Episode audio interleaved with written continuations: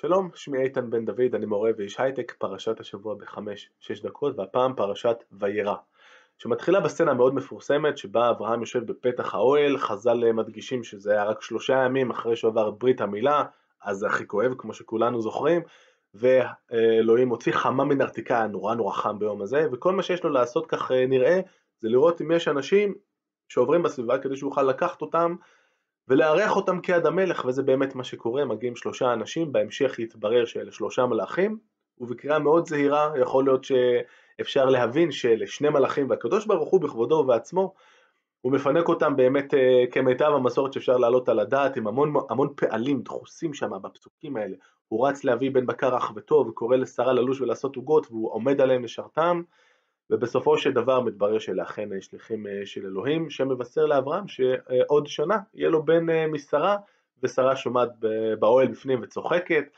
אה, וכן הלאה. עכשיו, אנחנו מכירים את הסיפור הזה, ואני רק מזכיר שבסוף הפרשה הקודמת, פרשת לך לך, ראינו שאלוהים כבר בעצם בישר לאברהם את הבשורה הזאת, ככה שזה לא אמור להיות נורא מפתיע.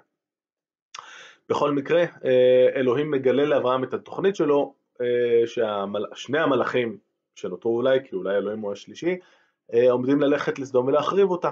בסדום, כזכור, הוא נמצא לוט, אה, האחיין אה, של אברהם, ואברהם מנסה ככה לעשות איזה משא ומתן קטן עם אלוהים ולהגיד לו, תשמע, בוא לא נמהר להחריב פה ערים כל כך מהר, בוא נסגור שאם יש 50 צדיקים בעיר, אז בוא לא תחריב אותה, ואלוהים אומר לו, אין בעיה, עליי, 50 בכיף.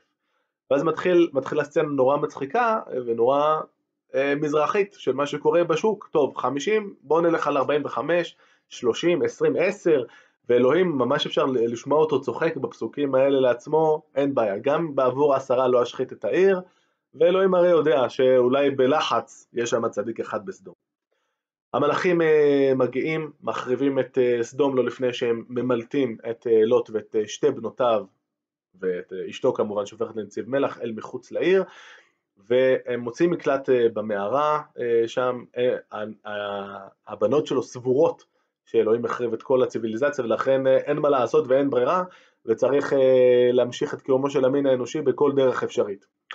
אה, והן נכנסות להיריון מאביהן בעזרה, בעזרתו של ידידו הטוב ביותר של האדם, האלכוהול, וזה עוד תזכורת לזה שספר בראשית בעצם זה נורא לא כמו, לא כמו ספר שהייתם מצפים שיהיה. בכיתה א' אנחנו מתחילים ללמוד בבית ספר עם כל מיני דנה קמה, דנה נמה, ופה כאילו מהרגע הראשון שהציוויליזציה האנושית עלתה על המסך, חרבו דרב, שקרים, בגידות, רציחות וגם אה, גילוי עריות. אה, חוקרי מקרא רבים סבורים שזה בעצם אה, סיפורים שמסבירים למה השכנים שלנו מהצד הזה של הנהר, אה, עמון ומואב, אלו בעצם אה, שתי, שני, שני הצאצאים של בנותיו של לוט, למה הם לא כל כך מוצלחים בגלל שהמקור שלהם הוא כזה מוטל בספק. בכל מקרה אה, נולד יצחק, שמחה גדולה, ואחרי כמה שנים יש אה, משתה כשהוא נגמל, ושם שרה רואה משהו שישמעאל עושה שלא מוצא חן בעיניו, והיא מגרשת את, את ישמעאל. בהתחלה אברהם לא נראה שהוא אוהב את זה, אבל אלוהים אומר לו, אל תדאג, גם בישמעאל יקרא לך זרע, לך על זה, זה בסדר, והפעם הגר וישמעאל מגורשים, והפעם לתמיד היא כבר לא תחזור. בסוף הפרשה יש את הקטע המאוד מפורסם של עקידת יצחק, שכמעט ולא צריך להרחיב עליו כאן, חוץ מנקודה וחצי שאני רוצה להגיד.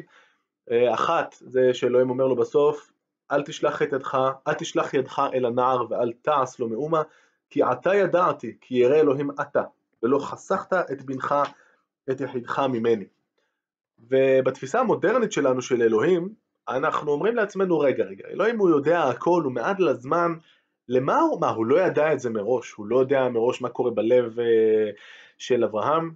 הרמב"ם כשהוא מדבר על, ה, על הקשיים האלה, מדבר על הניסיון, הוא אומר ניסיון זה משהו שנגזר מלשון נס, דגל.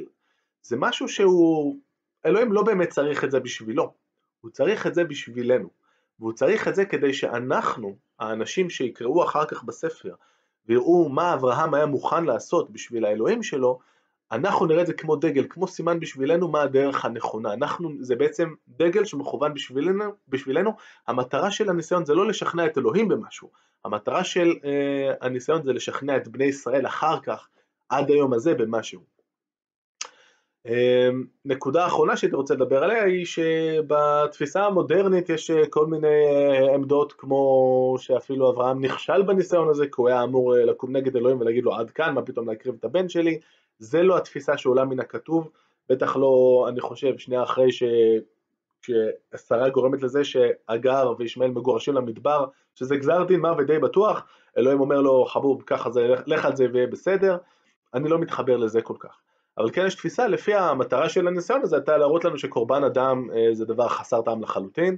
ואני קניתי את הסיפור הזה, אני חייב לומר, הרבה זמן, עד שנתקלתי יום אחד במה שקורה בספר מלכים ב', פרק ג', ושם אנחנו עושים אה, מצור על עיר אחרת, עיר אה, שאולי נשמעת לנו מוכרת, כי היא העיר של מואב, עוד אחד מכוכבי הפרשה הזאת כמו שאמרנו, וירא מלך מואב כי חזק ממנו המלחמה, ויקח אותו 700 איש שולף חרב להבקיע אל מלך אדום ולא יכול, הוא ניסה להבקיע את המצור שלנו וללכת לחברים שלו באדום, הוא לא יכול, אין ברירה.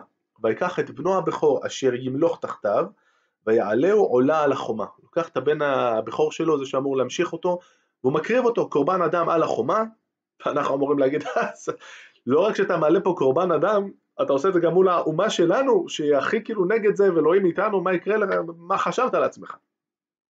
אבל בתנ"ך כמו בתנ"ך שום דבר לא מובן מאליו, ויהי קצף גדול על ישראל, ויסעו מעליו וישובו לארץ. מה? מי? מה? אה, מי, מי קצף על ישראל? כתוצאה מהקורבן אדם הזה היה קצף גדול על ישראל ממי? כאילו זה הרי רק אלוהים שלנו יכול להיות בתמונה?